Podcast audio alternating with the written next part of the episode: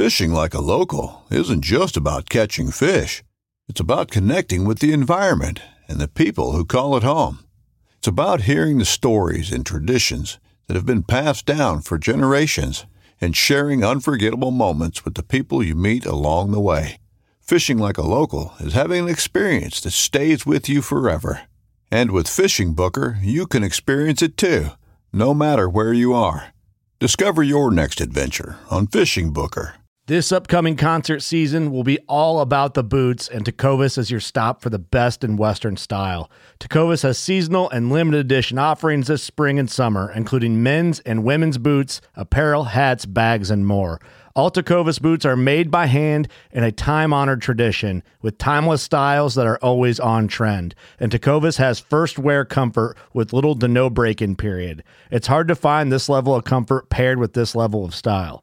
Stop by your local Tecova store, have a complimentary drink or two, that's WCB style, and shop new styles. The smell of fresh leather and friendly staff are at your service. Many stores even have leather custom branding to make your boots truly personalized. And with regular live music and events, there's no in store experience like it.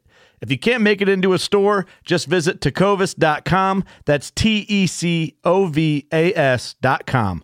They offer free shipping on all boots, as well as free returns and exchanges, and ship right to your door. Go to tecovas.com and find your new favorite pair of boots today. Did you know you could help support the podcast by going to patreon.com forward slash paddle, the letter N, and fin? You could also do so by going to anchor.fm forward slash paddle, the letter N, in fin. Welcome back. Welcome back. This is the Real Down. This is your host, Sam Jones, and uh, I've got a pretty awesome announcement to make. Well, we already made the announcement, but I want to welcome my new co-host, Mr. Dan Perry, to the show. How are we doing, What Dan? up? What up? Doing good, living the dream. Awesome, Ready man. talking about some kayak fishing. Hell to the yeah. Well, I'm excited to have you on, my friend. Uh, you know, sad to see Brad go, but uh, he's moving on to do another segment, and uh, I know he's excited about that, and he's going to bring a lot of value to that segment. Um, you know, but I, I'm also excited about having you on. You know, me and me and Brad were in a very similar similar geographic area, and uh, now we got you coming in and bringing in uh, the the southern flair That's to the right. show. So uh, I'm excited about that. I think uh, that's going to be cool. But uh, yeah, first episode, man, this should be good. Yeah, I, I I think just listening to the all the northern stuff, there's a lot to be learned, and I I do some regional stuff, but I usually don't make it up to the north too much. So it's really interesting for me to hear all that, and hopefully I can bring some some insight from down here to help guys who are going to fish down here or just people who live down here now. Yeah, well, I think even the the techniques that you guys use, uh, Yeah. you know, are beneficial to guys all over. Same thing here. So, um, I remember when I went out Yeah. west, I learned a lot out there, and it was uh, it was fun, and I got to bring a lot of that stuff out here. Sounds good. Uh, all right. Well, without further ado, we've got a special guest tonight. We are uh, we're stepping away from the tournament recaps this week. Um, it's a slow week in the tournament scene, and uh, we're gonna talk about tournament series and clubs. And our guest tonight is a tournament director, our first tournament director. We're gonna continue to do that throughout the off season here. Um, so excited to uh, to have a conversation with Mr. Jason Young of Indiana Kayak Anglers. How we doing, Jason? All right, Welcome, man. Welcome. Thanks for having me. Thanks for having me. This is uh this is awesome what you guys are doing with this paddle and fin podcast and the different uh the different series within the podcast stream that you guys are doing and this this is really cool. Uh good for kayak fishing, good for kayak fishing clubs, good for kayak fishing anglers. Um, I've just really been enjoying it. Yeah, man, it's uh it's definitely a cool platform that we have here, and uh, the different segments are always fun to listen and and and be a part of. So. You know, hopefully we're bringing some value to some people, and and tonight we're going to get a, a in-depth look at what it is to be a tournament director and and kind of promote your uh, your tournament trail. Well, I'll do my best to answer the questions as good as I can. awesome, awesome. All right. Well, uh, first and foremost, let's talk a little bit about Indiana kayak anglers um, and uh, what you guys are doing here in Indiana. So, um, you want to just give us kind of a brief rundown of what what uh, the the series is because it's not a club; it's a it's a series uh, here in Indiana. Right. Yeah, we don't we don't charge any membership fees or anything. We keep it open. Um, you know, mostly just through trying to get new people into the sport. You know, it makes it easier if they don't have to pay a membership fee and and feel like they have to participate in all the events. You know, come out, try one out, and uh, see how it goes from there for you. Uh, so we do just run a series. Um, uh, we did. We've done four events for the past several years. We're going to do five events in 2020, uh, just because everybody's been asking for more. They can't get enough. I guess. I, if if you're a kayak angler in Indiana, and you want to do anything competitive, um, there's plenty of opportunity, not just with Indiana kayak anglers, but with the other um, kayak fishing organizations in Indiana. I I actually sat down today and, and tried to put a a uh, calendar together with all of the events and for all of the clubs, and it it quickly grew out of control. there's, I, there's, a lot going on in Indiana this year. I think I, I think there's 51 events on that calendar. Wow. Which is just insane. So and and we could take we could go down the wormhole with this one, but we'll keep it brief. Do you think we're getting to a point where there's too much? Um, in Indiana, I think we're still um, good because all of the all of the major clubs that are involved, of course, that's Indiana Kayak Anglers. There's Southern Indiana Yak Anglers Club, known as SIAC. There's grassroots bass yakin, which was new for 2019. Um, and then there's kayak anglers of Southern Indiana. And all of wow. the clubs within Indiana actually, we all get along really well. And a lot of the anglers fish multiple clubs. There's no fighting. You know, we all work together uh, as much as we can on our schedule. So there's not a, a ton of overlap. Um, and everybody just enjoys fishing everyone's clubs. You know, the the tournament directors for the other clubs fish the Indiana Kayak Anglers events, and and I've done my best to fish other events um, as schedule and time permits. You know, we just we just all enjoy it. We all provide maybe something a little different to each of the anglers that might benefit them in some way, um, so that everyone can have a good time with kayak fishing. We're all working together to help grow the sport for sure. You know, it's it's surprising for me that there's so many in a place like Indiana. I, I think being from Alabama, bass boat side, whenever I fished that down here, I could fish something every single weekend, multiple tournaments a week. But kayak stuff, we just don't have nearly as many as y'all do. So that's that's I, I hope some of that makes it down here too. But that that's awesome. Y'all have so much to do. I'm sure your wives hate it, but I'm sure it's a lot of fun. Well, it's it's business, right? I I can. Oh, honey, I, I gotta go fish this event. That's right. yeah, no, yeah. I can attest to that. You guys definitely do an awesome job of working together, and and the communication I think has been key there. But uh, you know, when you look at when you sit down, because I've done the same thing. I broke down all the schedules this year. When you when you sit down and take a look at it, it's obvious that you guys were communicating uh, because there very there is very little overlap with the local stuff. Yeah, one of the things that helped. Uh, um, so I'm just one of the members of the board of directors for Indiana Kayak Anglers, and I have uh, Jim Orr, uh, which uh, I'm sure anybody that's paid any attention to kayak fishing in the last two years knows who Jim Orr is. Uh, and we're definitely blessed to have him helping out with the with the Indiana kayak anglers, and then also have Matt Gibson, um, so the three of us together, we work really well together, and we were able to sit down and get a schedule together real early this year. Uh, this is by far the earliest we've ever released a schedule, and I think that helped drive everything else. And so, uh, 2020 just looks amazing for Indiana kayak fishing. Dan, hopefully you can come up and join us for at least one of these events. I might Uh, have to. Whether it's one of ours or one of the other clubs, come up and enjoy some Indiana fishing, man. It's only seven hours away. It's not too far. Hop, skip, and a jump, baby. That's right. Get that Tacoma rolling. We're all coming down there for the NC, so you know. You I just got get your ride back. Sam Oh. and, Sam and 900 of his best friends. Oh. yeah, you, you know it's funny too. I've heard a lot of people say it seems like a lot of people are going to focus more on their local stuff, the in-state kind of things, maybe fish. It seems like with so many more in state that people are kind of planning to fish that more local stuff. Well, I think there's uh, Sam can probably attest to this a little bit because I, I know he did a lot of trail and, and pro stuff this year, and, and there's probably a huge wallet and financial aspect in that decision. For sure.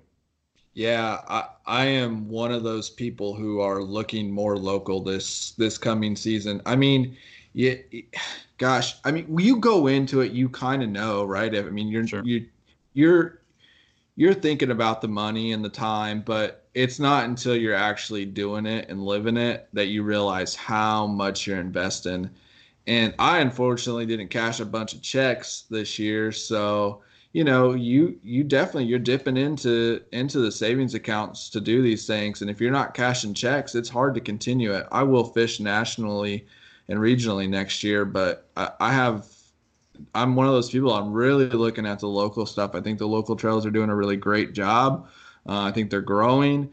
Uh, the schedules are amazing this year in indiana so it's going to be hard not to want to fish those things. But uh, yeah i can understand it. There's definitely a lot that goes into traveling uh, like that, and I enjoy it. Gosh, I enjoy it too much, um, to be honest. Uh, but uh, yeah, so all right, enough about me. Um, Jason, I'll, let's talk because I want to get into the 2020 schedule because we keep mentioning it, but we haven't, you know, announced what it is.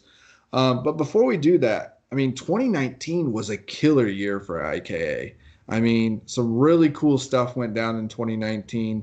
So let's get into that a little bit. Let's little, let's do a little recap, uh, get, do some shout outs here, and uh, talk about 2019. So let's start with four events. Where were those? So we opened up the season on Summit Lake, which is a state park and reservoir, um, uh, east central Indiana, New Castle, Indiana area. Um, beautiful lake, beautiful fishery. Um, it's one of those that a lot of guys have asked for over the years, and we always sort of hesitated to do anything on a state park lake because of all of the permitting process and everything that's involved with that. But we uh, sucked it up and did it this year. And uh, as our season opener, we had 84 anglers show up to that one, um, Wow. which just it blew me away. Um, Summit, the guys at Summit Lake, you know, that run the park and the facility, they were they were amazed that now this is a lake. Uh, one of the things you have to keep in mind is in central Indiana, there's central Indiana, there's not a whole lot of places to fish um, as far as being able to host a tournament. Um, we have a couple reservoirs around Indianapolis that get hammered. Uh, Summit Lake is another one of those that absolutely it just gets hammered through the year because there's not a lot of opportunity around here.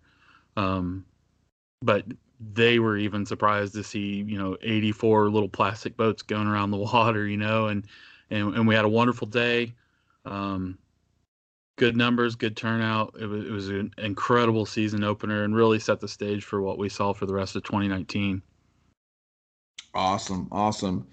And then you know you had another big event. So IK, it, I think if it's known for anything, it's known for the White River. Absolutely, that's our every year. That's our our biggest event. Every year. And and this year was even bigger because of the Hobie Bass Open Series bringing out the satellite events, and uh, you were fortunate enough to pair up with them and bring a Hobie event to Indiana. And my goodness, I mean, it was talk uh, about it was turnout. Crazy. It was crazy. So part of the reason that came about is because AJ McWhorter used to actually be uh, the Hobie rep in Indiana and the surrounding states. Uh, prior, I I really I'm not sure what region he does now if if he's still doing that, but um, uh, so he's actually been on the White River because he came to visit uh, our local dealer one time, and and uh, Nathan uh, Pickering and AJ and a few other guys actually went out on the White River, and, and AJ got to enjoy the the lovely smallmouth that we have in that river, and uh, that's sort of how that came about. He actually reached out to Nathan. Uh, when Nathan was still on the board of directors for Indiana Kayak Anglers, and said, "Hey, we're we're doing these satellite events. We're trying to get a list together um, of venues that we could host these at, and I'd really like to put White River on the map, or you know, on the on the possibility list." And uh, lo and behold, everything came through, and they they chose uh, that event for the satellite event, and uh, that put Indiana kayak anglers in position to kind of run the local side of things, right? And uh, we ran it in in tandem with our event on the White River, and uh, everything was just wonderful. We just we just had a great time. The turnout was unbelievable. I, I wish. I wish we would have been able to get more guys to fish the satellite side of things.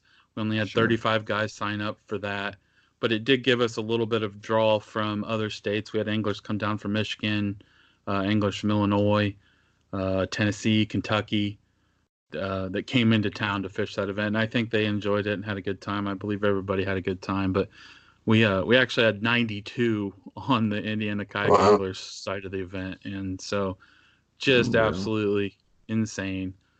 And uh, I know Cole Garland, who won the satellite event you know he'll be down at the tournament of champions next weekend, and uh, he had a heck of a payday. you know, he, he won he won the Indiana Kayak Anglers event. He won the the uh, satellite event, and then I believe he also had Big Bass.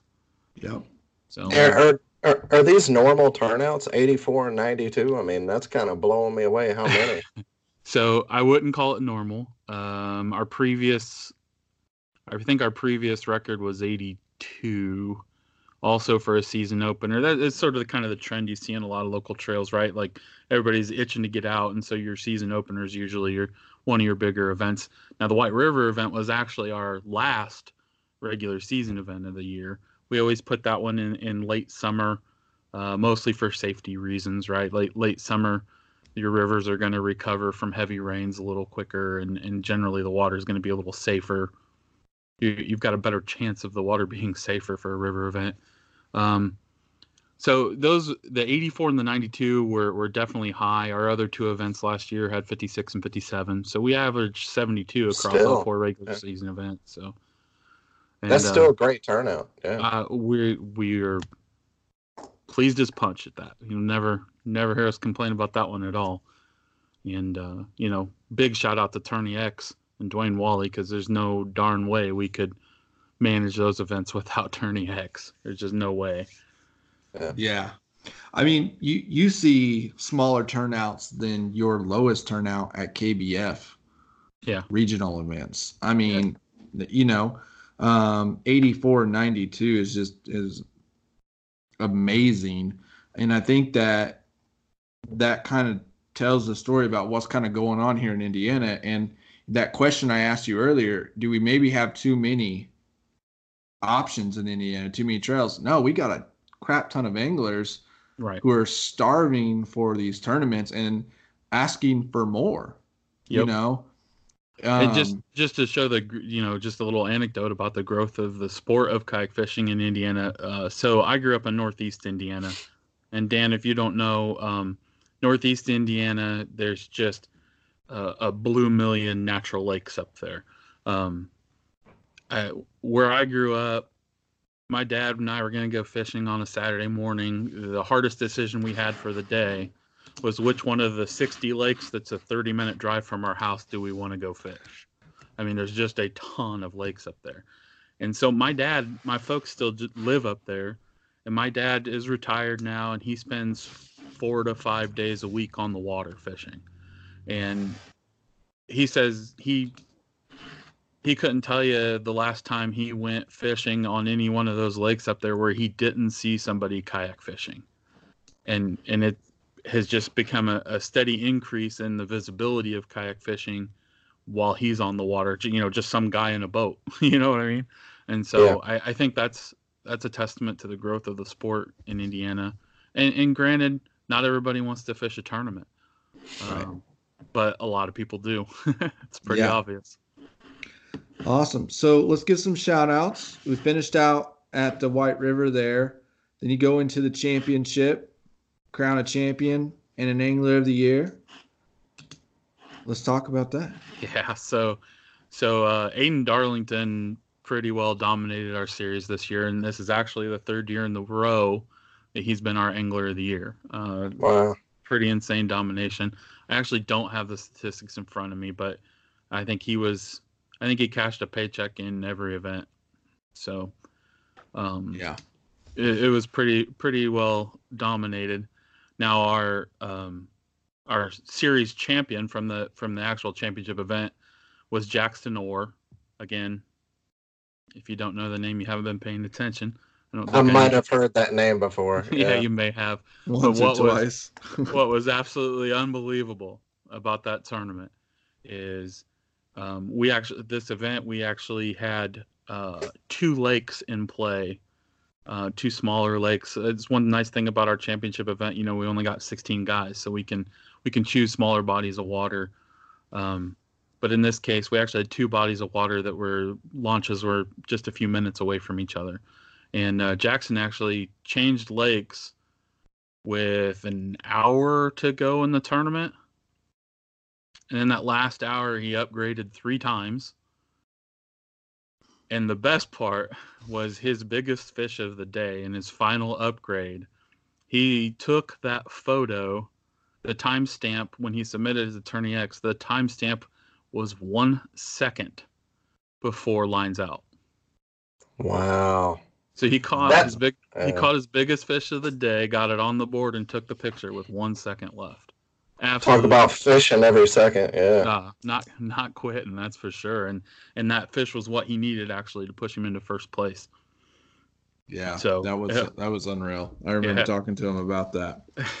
Yeah, that's uh that's crazy. So yeah, shout out to those guys. Aiden taking the third AOY in a row.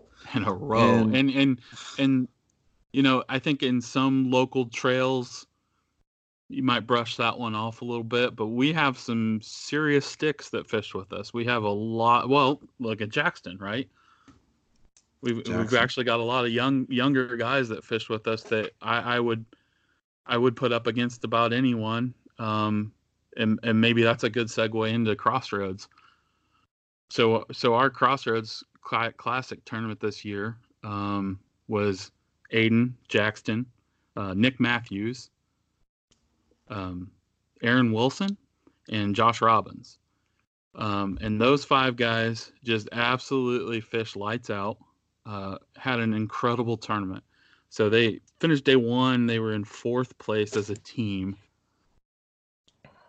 Um, and, and when I say team, I, know there were some other clubs that maybe didn't have a whole lot of co- cohesiveness uh, amongst each of the anglers that were fishing, but these guys fished like a team. Day two, they went out, and every single one of those guys fished better on day two than they did on day one. And other than a few of the guys who didn't have a limit on day one, I'm pretty sure they were the only five guys that did that. And so, through communication with each other on the water, helping each other out, they were able to go out and, and just fish lights out on day two.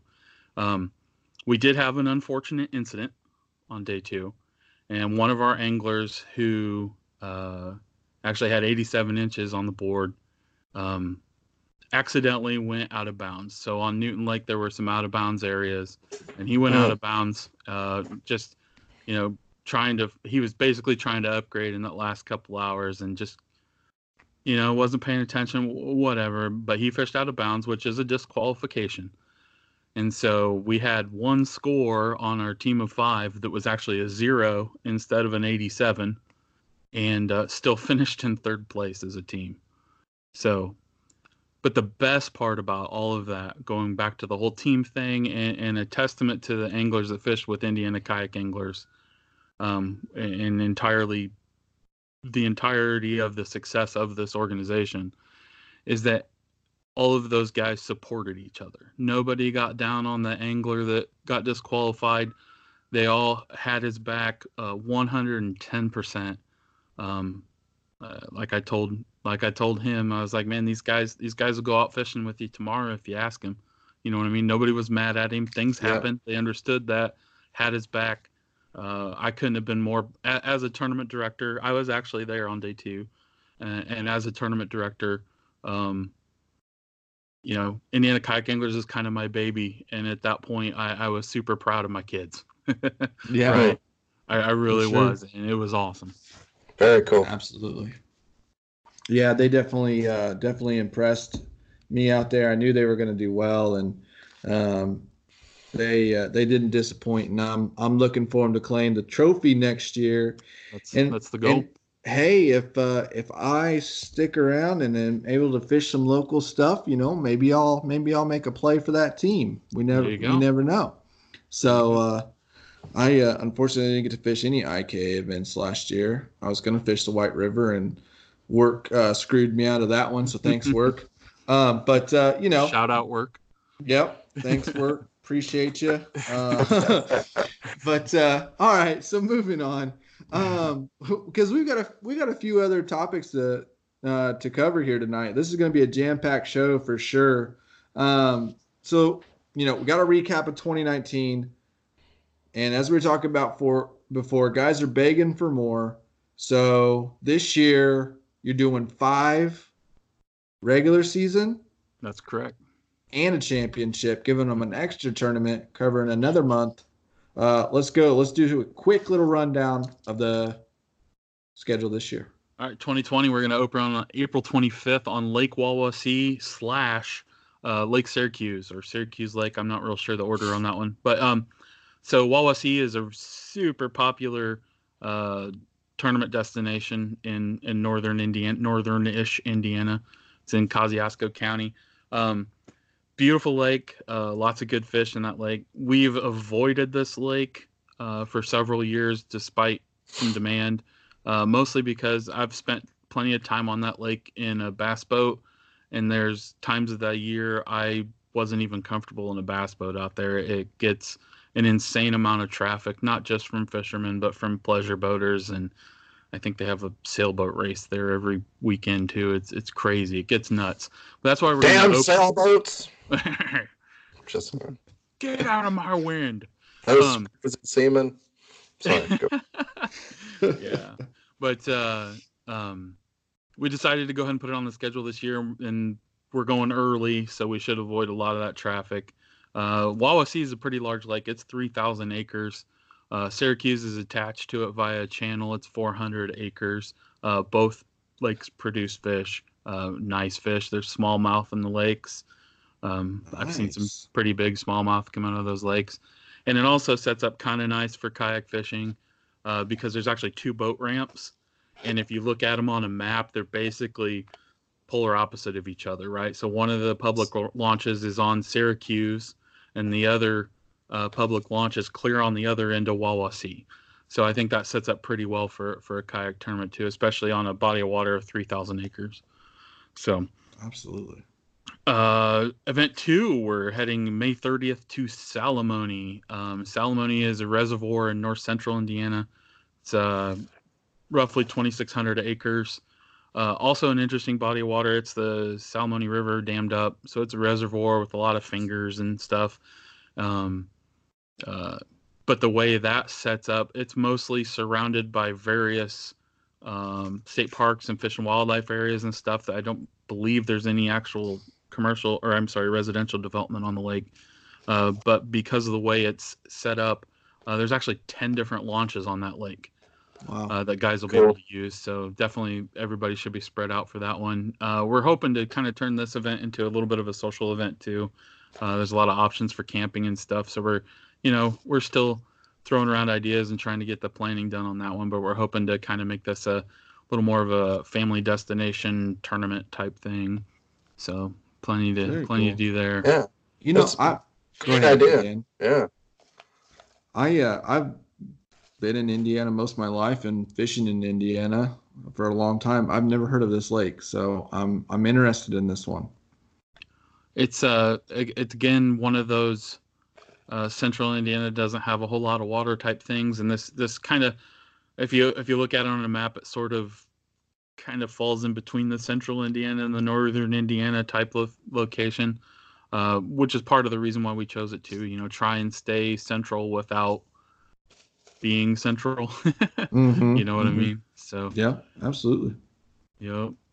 So, so stop number three. Stop number three, June 27th on Geist Reservoir. So Geist is one of those uh, one of those gets hammered a lot popular big bass destinations in central Indiana. Um, had kind of a rough year this year from what I what I've been able to gather. Um, they went a little crazy on spraying the spraying the weeds, and um, that lake that that's your main structure for holding fish is that vegetation. So you start killing it, and they're gonna stack up wherever you can find them. But it's about yeah. just shy of 2,000 acres there, it's just northeast of Indianapolis.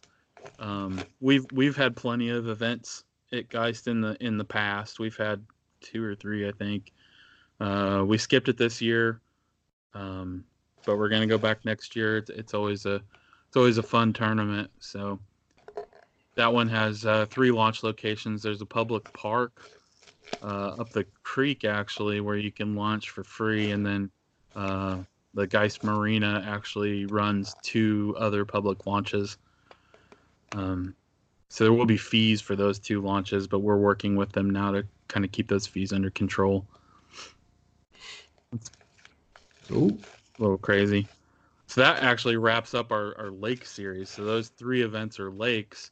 And then we're going to finish up the season, uh, the regular season, anyways, with our two river events. And uh, these are actually the same two river events we fished in 2019. Uh, of course, we have to have the White River event, but uh, last year we went to the Tippecanoe River for the first time, and uh, it was well regarded. Um, fishing was fishing was pretty good. Uh, the river set up well again for for kayak fishing, kayak tournaments at least, and uh, so we're gonna go back. So we're going to use the same launches as we did in 2019. Uh, there, there's actually two lakes along that stretch of the Tippecanoe River, uh, but we want this to be a, a, moving water event, and so the lakes will be off limits unless we need to use them for safety reasons. But uh, um, very cool. 2019, we have 57 anglers on that one. It took uh, 86 and three quarter inches to win, and Big Bass was a 21 inch smallmouth from Jackson Ore. Wow. Okay. yeah, yeah. It was a beast. Nice. On, I don't know. Did I say what date that was? I don't think. I, I don't did. think so. Yeah, I don't think Yeah. you listed the dates for either White River or the. Yeah. So July 25th is the first of our river events on the Tippecanoe. And then August 8th will be our final regular season event and, you know, the perennial favorite of the White River. And Nice. we'll do, know- uh, yeah, go ahead. And then where are we wrapping it up at for the for the championship? Uh, championship right now will be on Palestine. So Nice. Okay. that's a, it's not a very big lake. It's in northern Indiana. It's only 290 acres. But again, um, since it's a championship and it'll be a limited number of anglers, we can go to the smaller bodies of water. And Palestine definitely has a history of big fish. So, yes, it does. Yes, it sir. does. so Wow. All there for our right.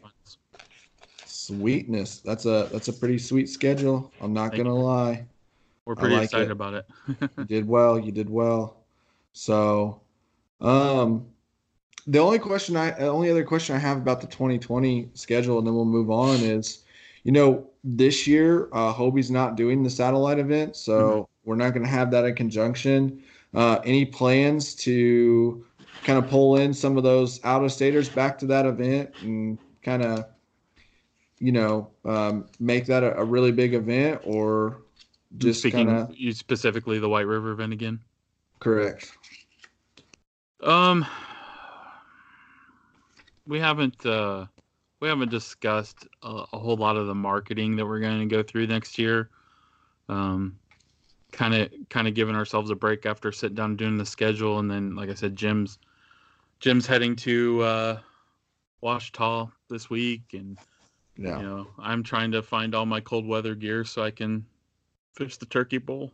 yeah, I hear you. I Yeah. just uh, dug out some of mine too. So We're we're All right. hoping that that a lot of the that at least some of the the anglers that fished with us from out of state last year for that White River event will you know some word of mouth will help, and you Yeah. know maybe they'll want to come back and bring some of their some of their buddies with them, and um, you know all we can do is the best we can. We we feel like Indiana Kayak Anglers has worked really hard over the years to to create a good reputation for ourselves and and our anglers that fish with us. So hopefully we can keep that up and and hopefully that will help with some of the draw and then we'll look into some other marketing aspects and avenues that we could use to draw so let's talk about that reputation a little bit. hmm You know, I agree. I think that is uh, what you guys are known for is hosting really great events and taking care of your anglers. Um, so you know, me and Dan and a lot of the listeners here are, are anglers, and and you know, we probably have a few tournament directors listening too. But let I I would like to hear from the tournament director standpoint um, what you feel makes a good local series and, and what kind of considerations you take going into that? Because there's a lot of conversation within the kayak fishing community right now about that with the national and regional level stuff. So it's going to be kind of interesting i think to hear from you on the local level those considerations you take and, and, and why you feel like you guys have been so successful at building this reputation. Um it's definitely multifaceted right? So i i think i think part of the reason that we've been so successful is that we were here early on right? And then um gosh I, it's to sound cliche but honestly it, it really is the anglers that fish with us. I think a lot of the a lot of the clubs and organizations and, and different things that that have issues um really comes down to just a, a community that doesn't police itself very well.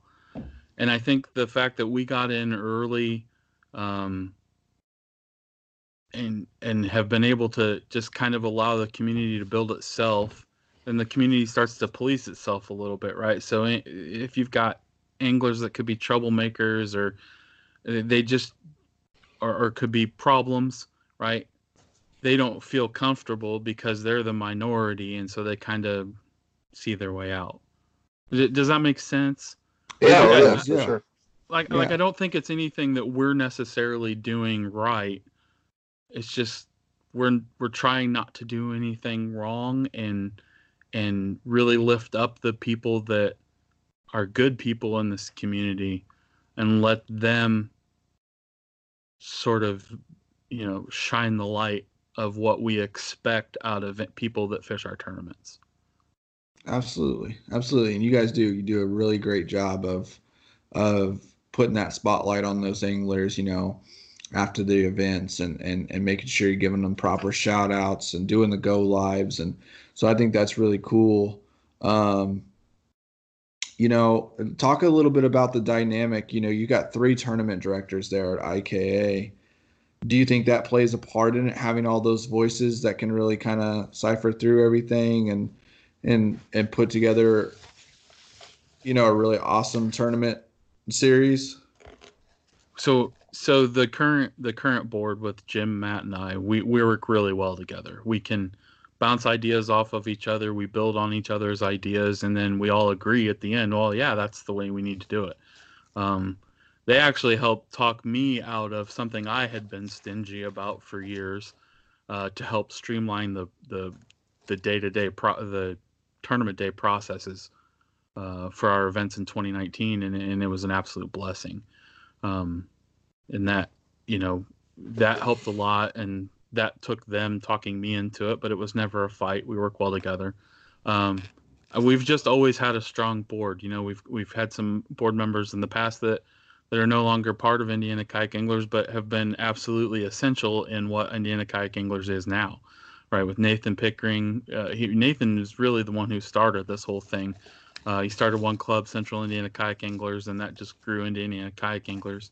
And we had Mike Densel and uh, Jamison Olson and um, Joe Armstrong. All those guys have had a voice in, in what we are now and have been part of it. Awesome. For sure. Okay. For for the uh, for with your tournament with your series being ran so well and your growing membership, you've got to be doing something right. Is there something that you would tell the other tournament directors? Maybe a word of advice that you've seen that maybe they should be doing that maybe they're not. Not not to call anybody out, just No. Um, best practice. So, so I think one of the other things that we do really, really well, and um, I think the White River event this year. Sorry, guys, can is my furnace causing a lot of background noise? A little bit, but it's all right. Yeah. Yeah. Um, I'll try and shield it a little bit. Don't be cold. well, I'm out in the garage. It's already cold. Um, I think one of the things that we did really well this we've done really well in the past, but it really sh- uh, stood out this year uh, is is planning going up to the event. So I know one of the things that we got a lot of really positive feedback on this year related to the the Hobie Bass Open satellite event was uh, how much information we provided to anglers. So we, you know, we uh, especially on river events, right? So river events, there's 17 different launch locations along the stretch of river you're allowed to fish. Well, we put it all on a Google map. And so you could go and interact with the launches. And, and we provided as much information as we possibly could. And I think if you can do that for every event, um, you're going to make everybody that's coming to fish with you a little more comfortable, right? You're taking some of the questions out of it. They can focus on the fishing, they can fo- focus on the fun, and not have to worry about every little detail. So I think planning is key, and communicating is is paramount. Uh, communicating before Yeah. the event, communicating during the event, and communicating after the event. It's always always paramount. And we, you know, we, we always we always kind of regroup at the end of every event and try and figure out what we could do differently next time. And and and Sam, I appreciate your kind words about us promoting the anglers, but I, we honestly feel we could do a better job of that, and we'll we'll try to do so. Uh, we will definitely be shooting to do better in 2020 for that for sure. Yep. And I'm gonna I'm gonna do my part with Use Your Kayak Bassin, which is what we started that whole thing for, was to promote the trails and the anglers Right. to do a better job as well. I think we're always going to be trying to improve on that. I think every tournament, trail, and series and club has some room for improvement there, and uh, you know, hopefully we'll we'll do that in 20, 2020. All right, so um, let's let's talk about another another topic related to the club and some decision making that has to go on. So, you guys are a KBF partner um, and have been, and you know you guys observe most KBF rules, but there is one particular rule that has Uh-oh. that has been a conversation piece not only here in Indiana but nationally. Um, and you know, you guys have taken the stance of saying, no, it's not allowed, and and that's the the topic of the motor. Right. So I, I knew you'd What is the- down this on this one, yeah, Sam. I have to. the, the listeners want to know. You're just worried about having to take your trolling motor off when you fish fish, aren't you? Well, motor hey. No, fu- funny enough, funny enough, if you go back to the very first podcast I did with Brian on the OG show, I think I talked about this. I'm not actually a motor guy. I actually prefer to paddle. hmm But when I went to fish the KBF stuff, I started out without a motor this Mhm. year. And I quickly realized that I was putting myself at a disadvantage for no reason at all. So I got the motor. So I actually would prefer that motors not be a part of the game, but I also understand and I think I think Chad did a really good job of explaining this at the Trail Series Championship. I also understand the necessity for it. Um so I'm now I kind of put myself on that fence kind of I'm kind of on the fence, but um I do want to hear from from a tournament director and from a trail series, you know, who has said, "Hey, this is not something we're going to allow," um, and get your take on that. So just just so you know, I'm I'm not a hard ass on this rule. I, I I could go either way too, right? But in this case, it's not necessarily what my opinion is. That's not necessarily what's important to me. Like I have my opinion, but so does everyone else, right? What I have to look at is, you know, we look at let's look at our Summit Lake event last year. So we had what 84 anglers there. Um, there's probably 80 of them that would be angry if we allowed motors. Does that make sense? Yeah, It does. So, so uh, you know, using an electric motor on a kayak is definitely a, a gr- another growing trend in the industry, and so this is something we're definitely going to have to revisit each and every year, right? But until I think until it becomes a little more mainstream, it's it's a difficult thing for a local trail to adopt, just because, like I said, you're going to have a lot of people that are going to look at it as an unfair advantage, and that's their opinion, right? You and I could argue both sides of the fence, like you said, even with that angler, but it doesn't necessarily mean they're going to be happy about it. So we kind of have to we kind of have to balance it out, if that makes sense.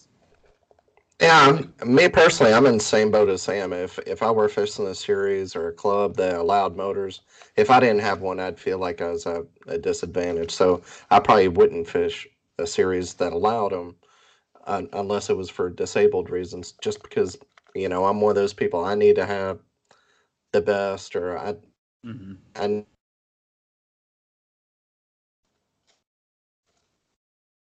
I think I lost you there, Dan. Yeah, I think Dan froze up there for a second there. But I think we got the gist of what you were saying there. You know, Yeah. it, when when when you, it's like going out with a fish finder or without a fish finder. I'm gonna have Yeah. a fish finder if it's allowed. You know, Right. If I can take eight rods with me or ten rods, you know, I'm gonna take ten rods if that's allowed. You know, um, if I can have, you want to have every advantage that you can on the water. And again, we can go. That's a whole nother topic. We can start going through this whole conversation, but um, I just kind of want, like I said, I just wanted to kind of get your take there, Jason. You, and you answered my second question while answering my first question. You know, going forward, what does that look like? And you know, you said, hey, that's something that we've got to address every year. So, am I summing it up correctly by saying when you feel like the majority will adopt it and accept it, then you, as a tournament trail, will then accept it? I mean, I, I can't speak directly to how we'll make that decision or what that basis will be, but um, it'll be more around more around the acceptance of competing against people using electric motors. Does that make sense? So Sure. Not not necessarily that a majority of people have electric motors, but people understanding that is an advantage that they can take advantage of or not take advantage of. Right? It's it's sort of the same argument that has been had for years of paddle versus pedal. Right? Mhm. Yeah. It's, It's the exact It- same it's- argument.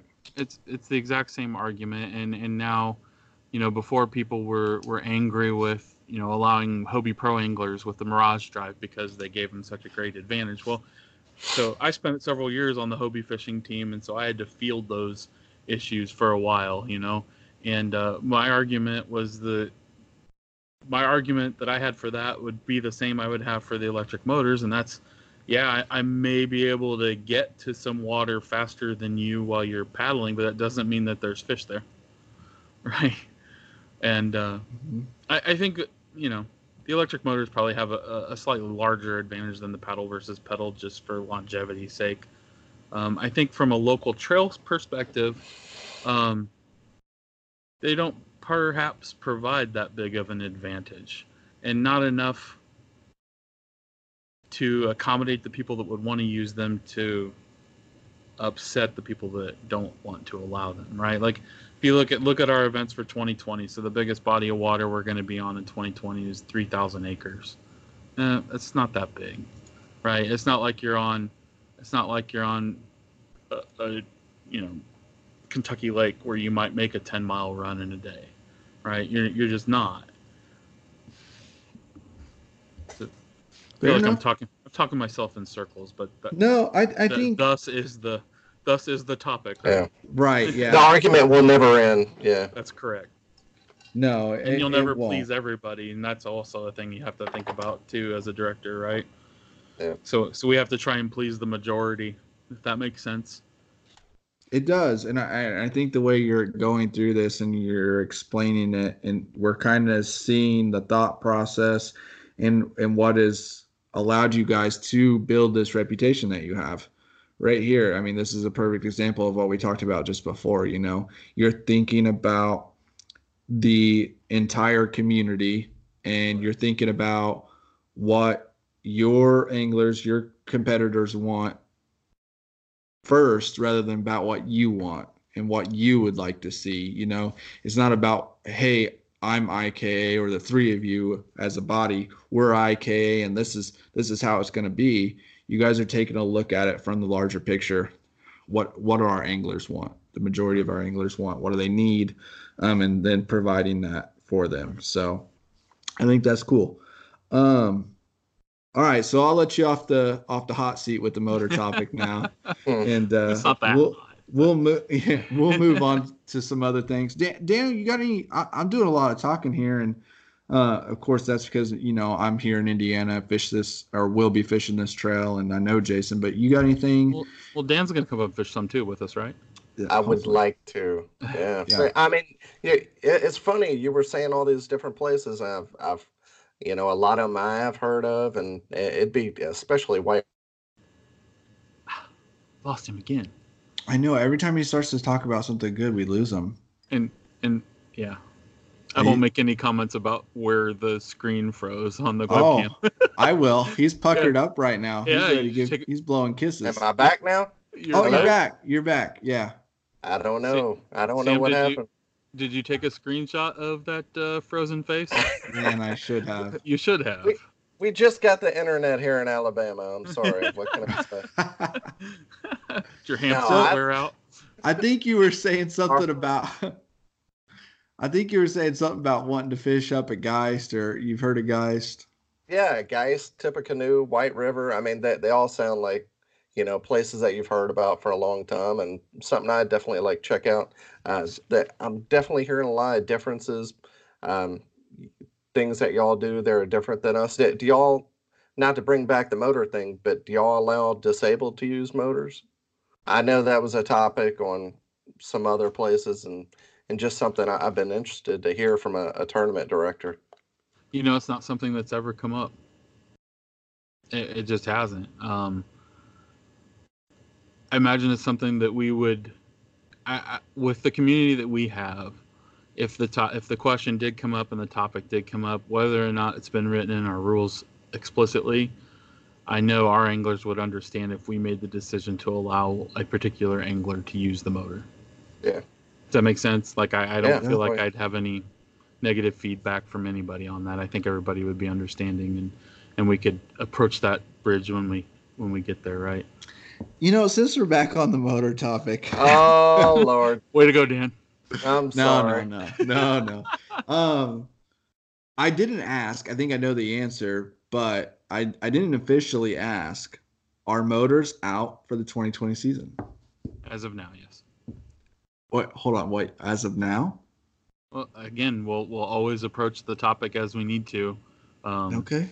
but that's the decision we've made as of now. Yep. Fair enough. Fair enough. I, God I, bless tournament directors. I feel so bad for y'all. I do. I'm gonna have to recondition though. I, I I got lazy out there, so I'm gonna have to go out there and recondition, get ready on, for on your paddling muscles. yeah, get ready for that for that paddle. Um, all right, all right. So moving on, moving on. Um, there's another hot topic right now in the kayak fishing industry. Um, it, well, in the fishing industry as a whole, and it's this this uh, topic of a new format, relatively new, uh, Major League Fishing. Uh, you know, we've seen it for years um, on the MLF side, but then they came out with the Bass Pro Tour this year and did a pro level series based off of MLF. Um, I know when I was up at La Crosse for the Trail Series Championship, you know, at the house, we were talking with uh, the guys, and this this conversation came up, and kind of got a little heated. Um, and, and that's mostly my fault. I was pushing the envelope a little bit. Though I agreed with everyone's stance, I was playing devil's advocate a little bit. And they might have gotten a little annoyed with me. understandably so, though. Uh, but anyway, uh, I'm again going to bring it up because I do think it is something that people are talking about a lot. So, MLF, we could see in the future possibly, you know, an MLF style format trail or series uh, adopted uh, here in the kayak world. What's your what's your take and thoughts on that? You know, as a tournament director. So we actually have a little bit of history with this. Uh, two years ago, I think it was 2017. Um, we actually utilized an unlimited format for our championship, and uh,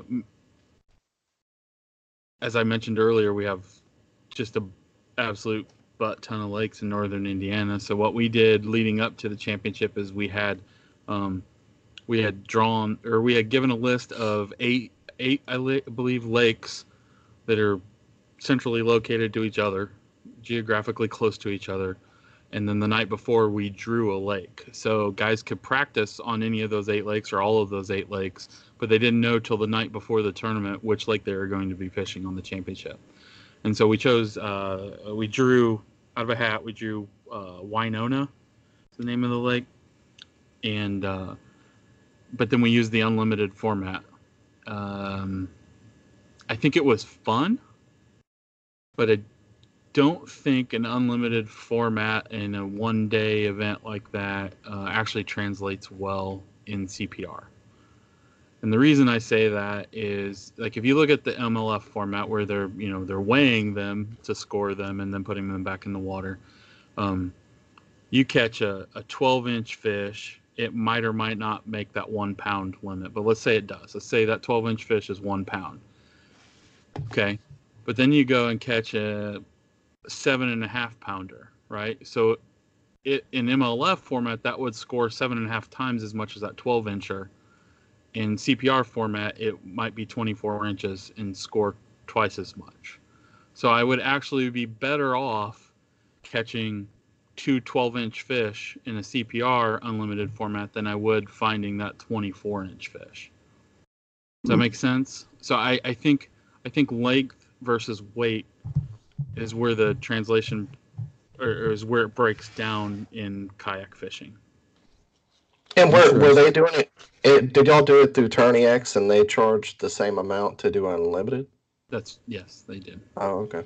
Yeah, that's actually when you when you set up a tournament in um, uh, in that's actually an option. I think it's like Extreme Fishing XLF or something. I actually think that's what it's called in TourneyX, but yeah, he does allow it.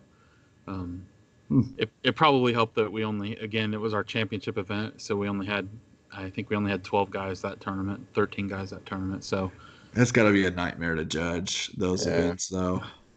Like, I would never want to do it if it was if it was you know 50 guys in the event. I think it was fine for the fact that it was a, a limited um, participation event, but right I, I don't think it translated very well.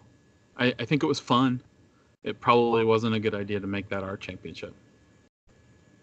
Hmm. Fair enough. Fair enough. At least you tried new things. I I think, you know, just the sports changing all. Screenshot. And you've done. It's... Am I still going here? Now you're hey, back. We, oh. we figured out if you have anything important to say, it's gonna freeze, and if you're just goofing off, it's fine. no, it's it. It seems like everything you do, you're doing in a thoughtful way and trying new things. And yeah, who knows where our sport's going to be in five years? And That's absolutely I, right. I, I think you have to try those different things like that. And you know, kudos, props to y'all for doing it because I've never seen it done down here. We we had a lot of fun with it, but like I said, I don't think it was necessarily. I don't know. did, did you guys get my point about the difference between length and weight and how it doesn't necessarily translate well? Is, is that kind of your opinion on that too, and using that format in, in kayak fishing? Well, I I have, like I said, I've played devil's advocate, and then I've spoken my piece about it as well, and and what I think about MLF format but I've never gone at it from that angle. I've never looked at it from that angle, um, and thought about that. So that was kind of that was kind of eye opening for me, and it does make sense 100% and i agree so uh, I, I think that's definitely uh, a good point to bring up um, and something you probably wouldn't get from someone other than a tournament director so that's pretty Uh, cool Or probably the 11 other anglers that didn't win that event probably Yeah. have that same feeling too. yep Mm. yep Oh, well, it could be interesting. I, I, I think the idea is fun, right? Like it's pretty awesome to, man, I want to go out and catch 40 fish, and those are all going to score for me.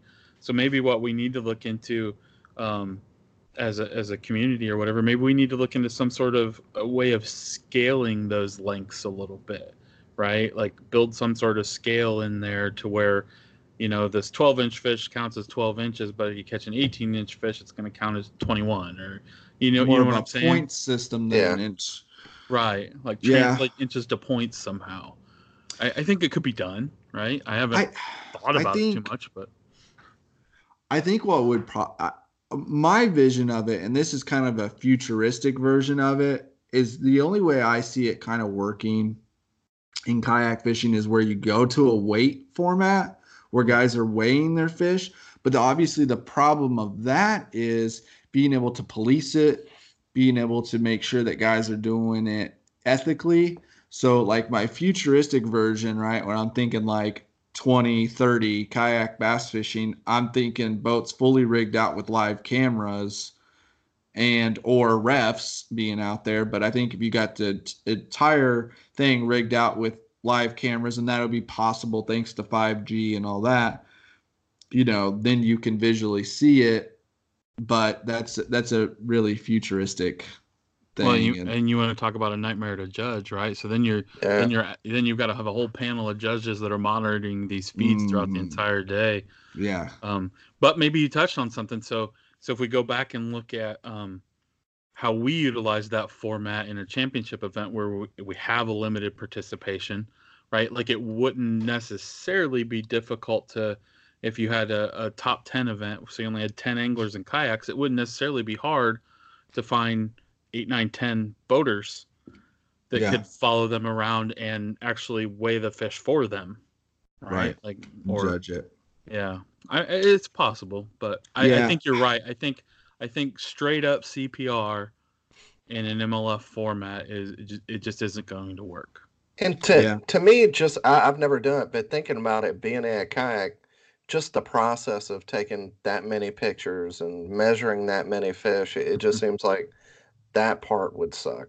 Yeah, Yeah, Yeah, and I think again, and maybe I'm just a traditionalist. I don't know, but I think it takes away from the art of the five fish limit. And and and this was the argument that a lot of the guys at the house there at La Crosse were making. And again, I, I was pushing the conversation and, and challenging and coming at it from a different angle, but I 100% agree with them. I enjoy the five fish format, the strategy that goes into that. Um, and I think the MLF format is mostly about media. It's mostly about advertising. It's mostly about getting a lot of views um, and grabbing the attention of non-tournament anglers. Um, which there are there are positives to that. There's you know drawing new people to our industry and to our sport. That's what we're all trying to do, and that's just another form of doing it. But I think from an angler aspect, it just really doesn't translate. Um, it's it's fun to watch. it is fun to I- I- watch. I almost see it a little. I, I agree with you 100%.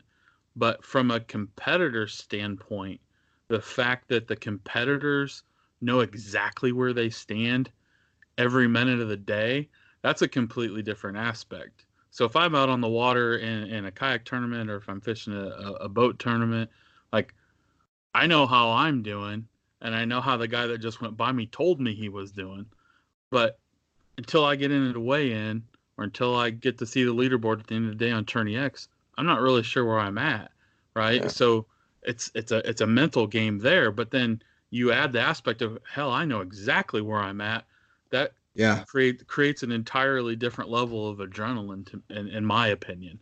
So I think from the It angler does. aspect, that's probably where some of those guys enjoy it is from is from that adrenaline. The, the, the whole day is just balls to the wall, right? Yeah. yeah, and and we can continue this conversation Oh, yeah. forever. But Absolutely. uh, you know, one thing we could do now the problem again, a lot of the problems that play into some of these different formats is signal issues Mhm. um, at these lakes. But you think like for in a perfect scenario, you're on a lake where everyone has great signal. There's no issue with uploading fish. You could leave le- leaderboard up, and you could make a rule where a guy has to submit a fish within five minutes of catching it. And then that live leaderboard is truly live. It is that automatic update. And then we do get that same feel of the, uh, you know, the MLF format or the unlimited catch format, whatever you want to call it, um, with our traditional tournament, our five fish tournament. But again, that's an ideal situation, which we don't always have. That's correct. Um, so, but again, we, we could we could take that conversation on for days, and maybe that's an, that's another podcast where we will go into all the the different wormholes there. But uh, I think That'd it's be a good cool. to- yeah, I think it's cool to get your take on that, and uh, maybe if we do have an MLF podcast at some point, we'll uh, we'll bring you back. So, um, all right. Well, you know, we've uh, we've covered a lot. This is a definitely a jam-packed show. So I'm going to start to wind it down here. Um, but uh, let's talk a little bit about the Turkey Bowl. I That's know. right. Somebody, somebody had to do it. Yeah, that better than I'm I would have done. it was very good. Yeah. I'm I'm excited to fish it. Um, Yeah, I, I actually enjoy fishing Geist. I haven't been. I'm trying to think. I don't think I've been out there at all this year, actually. Um, but nor have I. it's one of those one of those lakes where I always tend to find at least one fish, so I'm happy. you know what I mean? And I've caught. I've uh actually one of my biggest one of my biggest fish out of my kayak was actually two years ago. The day after I was on Black Friday. It was the day after Thanksgiving. I went out and uh, Uh oh. Caught a 21 incher on a jerk bait, Uh oh. which is my favorite way to fish. So Yeah, I saw, a little birdie told me you were gonna have like six different jerk baits rigged up. You're gonna have six Probably. rods, all with jerk baits. uh, maybe just five. I'm Oh, I'm gonna five. pare down for this event because it's supposed to be. Uh, crap! I was supposed to say that. I'll, I'll probably just have five. So who who's all on your team? So I'm fishing with Matt Gibson and uh, his uncle. His name is uh, Jim Rizzo, I believe. I've fished with Jim once earlier this year up on. Um. I can't think of the name of that lake now. Manitou. Water. Yeah, but so yeah, it'll be a good time. I was hoping I was hoping it could be the team IKA directors, right? Have Jim, Matt, and I. It'd be a lot of fun. But of course, Jim will be in Arkansas. So. yeah, that's my bad. I screwed up. no, it's I've fine. I've admitted to it. I, no, I did. I did. I, I screwed up. I uh, I scheduled this event for the same day as the tournament of champions, and maybe that wouldn't always be a big deal, but it's a big deal because I essentially took one of the winning team members from last year and uh, made it to where he couldn't defend his title. So sorry, Jackson. Uh, I apologize once again. Uh, it was not intentional. I totally screwed that up. The idea was we were trying to make it a week earlier, um, just to hopefully catch some warmer weather, which uh, Wah, wah. uh, may or may not have happened. Uh, but anyway, I, I do have on good authority the fish are biting as of right now. So, you know, it probably can't hurt it that bad that we're going to have a cold blast come in a couple days or the day of. Um, but uh, anyway, you know, on a positive note, we've got this thing is blown oh up. man, it's unbelievable. Oh, You're my like goodness. 14 teams now. No, sir. Uh oh. 19. Oh, jeez. 19 confirmed teams. Uh, I've got a couple others out there that I think are coming. Um, you know, we might lose one or two, you know, that confirmed and end up dropping out or whatever. But uh, yeah, it's it's blown up. Uh, we've caught some amazing sponsors, uh, a lot of cool prizes. And uh, you know, it's already got me thinking about next year and like how to make it bigger and better. Um, it's funny we did this last year just to kind of like get some um get some people involved in Hoosier Kayak Bassin and kind of getting the word out about kayak bassin. And at that point, it wasn't something where I was thinking like, oh, this is something that we'll do every year. But um, you know, quickly realized like, hey, this is kind of a cool thing, and and people might dig this. And so, and then this year, a lot's been going on with a lot of talk around the team stuff, and I think that's kind of uh, flared it up. You know, the Crossroads Classic. Um, help I- it kind of spark that I think that. you nailed that there. Um, yeah, the the team thing is is big, right? Especially, I, I I don't know how to explain it. Um, I've team never thing is fished one. huge. I would love to. Yeah. I I was a little leery about the crossroads thing, to be honest with you, because I thought the team format might be kind of iffy, but it was a blast. It was an absolute Yeah. ton of fun to watch. Um, you know, I didn't. I helped with some of the planning on it and stuff, but I didn't participate in the event. But I wish I could have. I wish I could have been there fishing with some teams. You know, fishing with my team, and um, I, I think this is this is cool, and I think that's probably why you're seeing your participation grow so much is because people are interested in the team aspect of it. Absolutely, absolutely. And uh, by no means do I want Hoosier Kayak Bassin to become a tournament series or trail or anything like that. It was never the intention of it. Um, but I do think I think it's a fun way to end the end the season, you know, and get everybody together one last time. Get some people from outside of Indiana here, um, and have a little last hurrah. We're doing the food drive this year, which is really important to me. Um, it's something that I I, thought about shortly after the tournament last year, and um, I'm excited that we're going to have so many people participating in that. Originally, the idea was just get enough food for one family. Now I'm thinking we can like deliver some food to two or three families, possibly. You know, so that's going to be really cool. Um, I'm excited about that. But uh, yeah, I, th- I I think the team thing's going to be cool. Uh, I don't know. Maybe we'll do like an like a early season ice buster or something team tournament too. Do uh, one at the end and one at the beginning, um, or maybe not. Maybe we'll just keep it as this. But uh, um, I'm I'm definitely excited about it. I, I think you I think you've nailed it, right? Like so so so book ending the other series within the state would be great because, you know, we always see great numbers at our season opener because guys are itching to get out. So you bookend any any of the other events. So you start at the, you know, start before they do and end after they do. You're you're guaranteed participation and uh, Yeah. and the team aspect is just super awesome. I, I I'm really excited about it. I Yeah, am. I, I'm uh, like I said, I've I've already like my wheels are already spinning for the next one, um, and I, I'm really starting to kind of dig this idea of maybe doing another one at the beginning of the season and and and another sort of charity. I don't know what that charity would even be, but tie that in as well. Um, and then I got one other idea that I've not mentioned yet to anyone. Well, I think I mentioned to, to you actually. Um, we got a big event coming up here in Indiana this year. KBF is bringing the Trail Series to Indiana, uh, Lake Monroe, and we've got a couple different clubs that are hosting uh, tournaments in uh, conjunction with that. One of those being SIAC, kind of my home club, my group, right? Um, and I'm considering having Hoosier Kayak Bassin put together and host a boondoggle. For Now you're talking. So, you know, we're gonna have a lot of people from all over. We got Lake Monroe full of campgrounds. I'm thinking we, you know, have a big camp out, get some vendors, get some of the clubs to come set up, you know, and uh, some of the local shops, do some demos. So, um, my wheels are turning on that as well. So we might put out some fillers here soon on that. Definitely a lot of opportunity.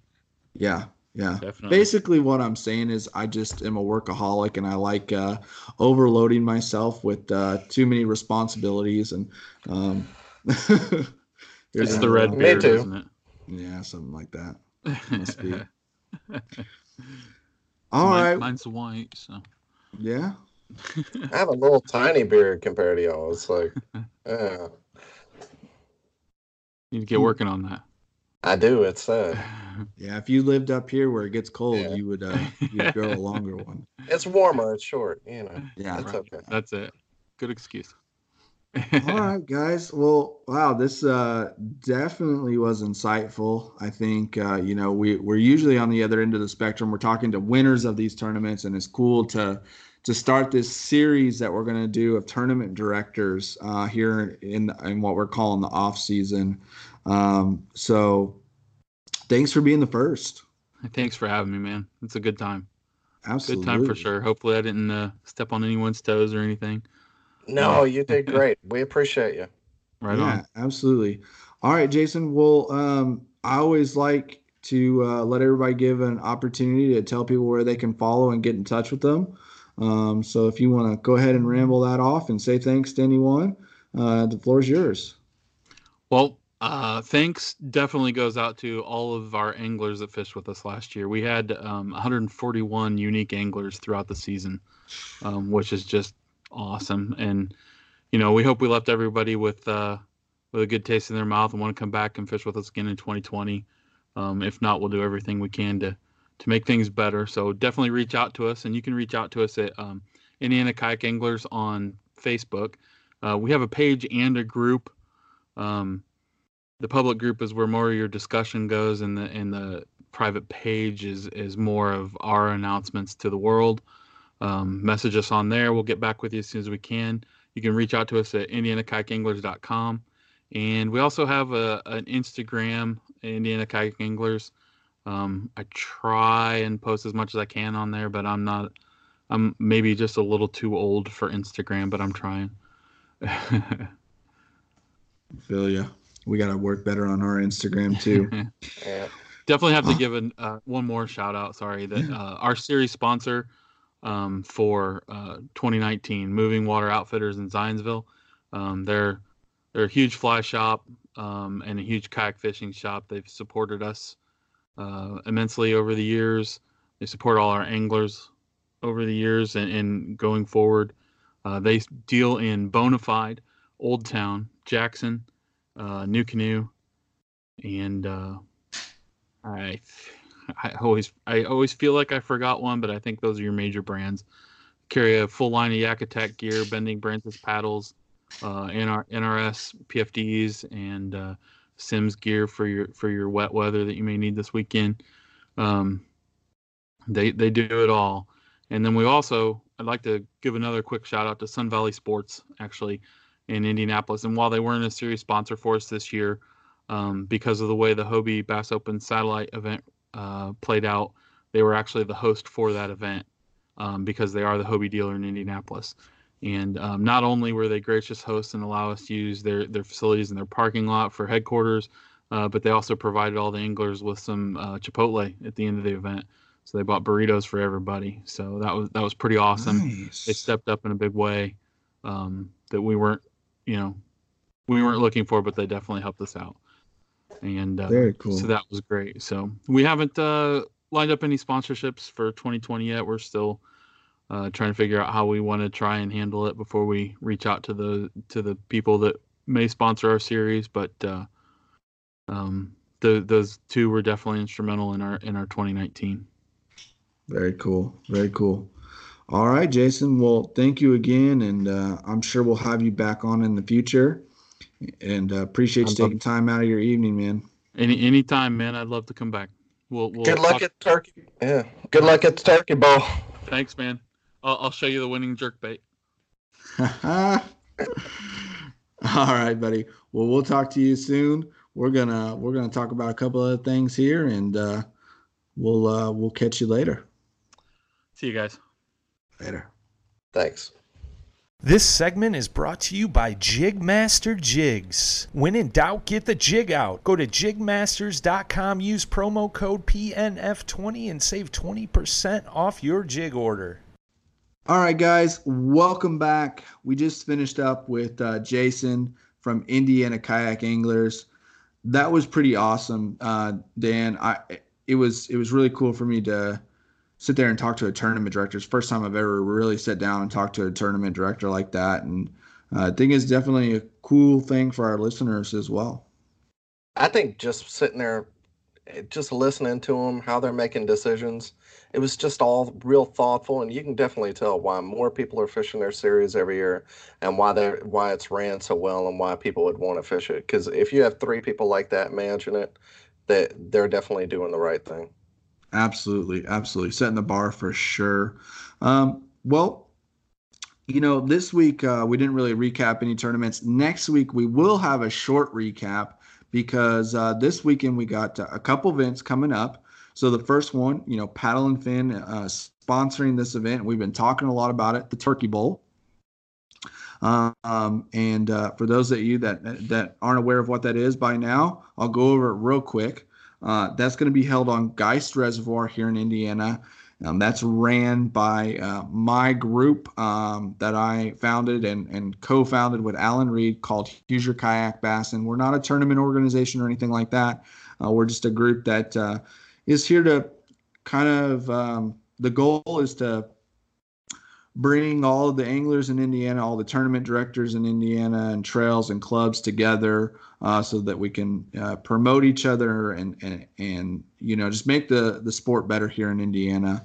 Um, and then we're also going to be hosting a food drive, so it's going to be a charity event as well. So that's a three man team tournament. Uh, as I stated earlier when we were talking to Jason, we're expecting around 75 anglers. Uh, so uh, it's going to be pretty cool. We got about 20 teams signed up right now, uh, just short or just over there. Um, so really excited about it. It's going to be best three bass, three man teams. Um, should be a good one. So we'll be finally talking about the results of that on the next episode. The Somebody day- please beat the Trash Panda team from the paddle thing. the other paddle and fin host. Somebody. yeah, they don't got a chance, man. That ain't happening that you know they originally tried to call themselves the champs. Oh Lord. Isn't that ridiculous? And then they didn't even fish last year. And they're trying to claim the champs. Wow. Anyway, um, they got one part of their name right though. Trash. Trash. That's right. Um, but anyway, so we got another big national event going on. Um, and that's the Tournament of Champions, Hobie Bass Open Series Tournament of Champions, held on the same day as Turkey Bowl, uh, Sunday, November 10th. And my goodness, Lord, the, I, I, it's the field is ridiculous, and the crazy thing is, some of the best fishermen and the and fisherwomen in the country are going to get last place and next to last. I mean, I it's that that field is so stacked I, like I would love to go to Ouachita for the shootout that they're having. And I think they're giving away AJ announcer giving away four spots.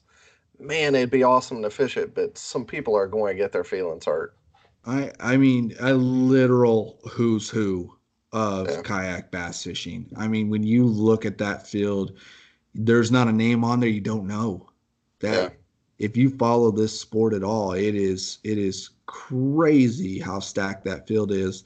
Um, and that lake has, you know, had a lot of tournaments on it this year, but it should be cooling off and should be getting good.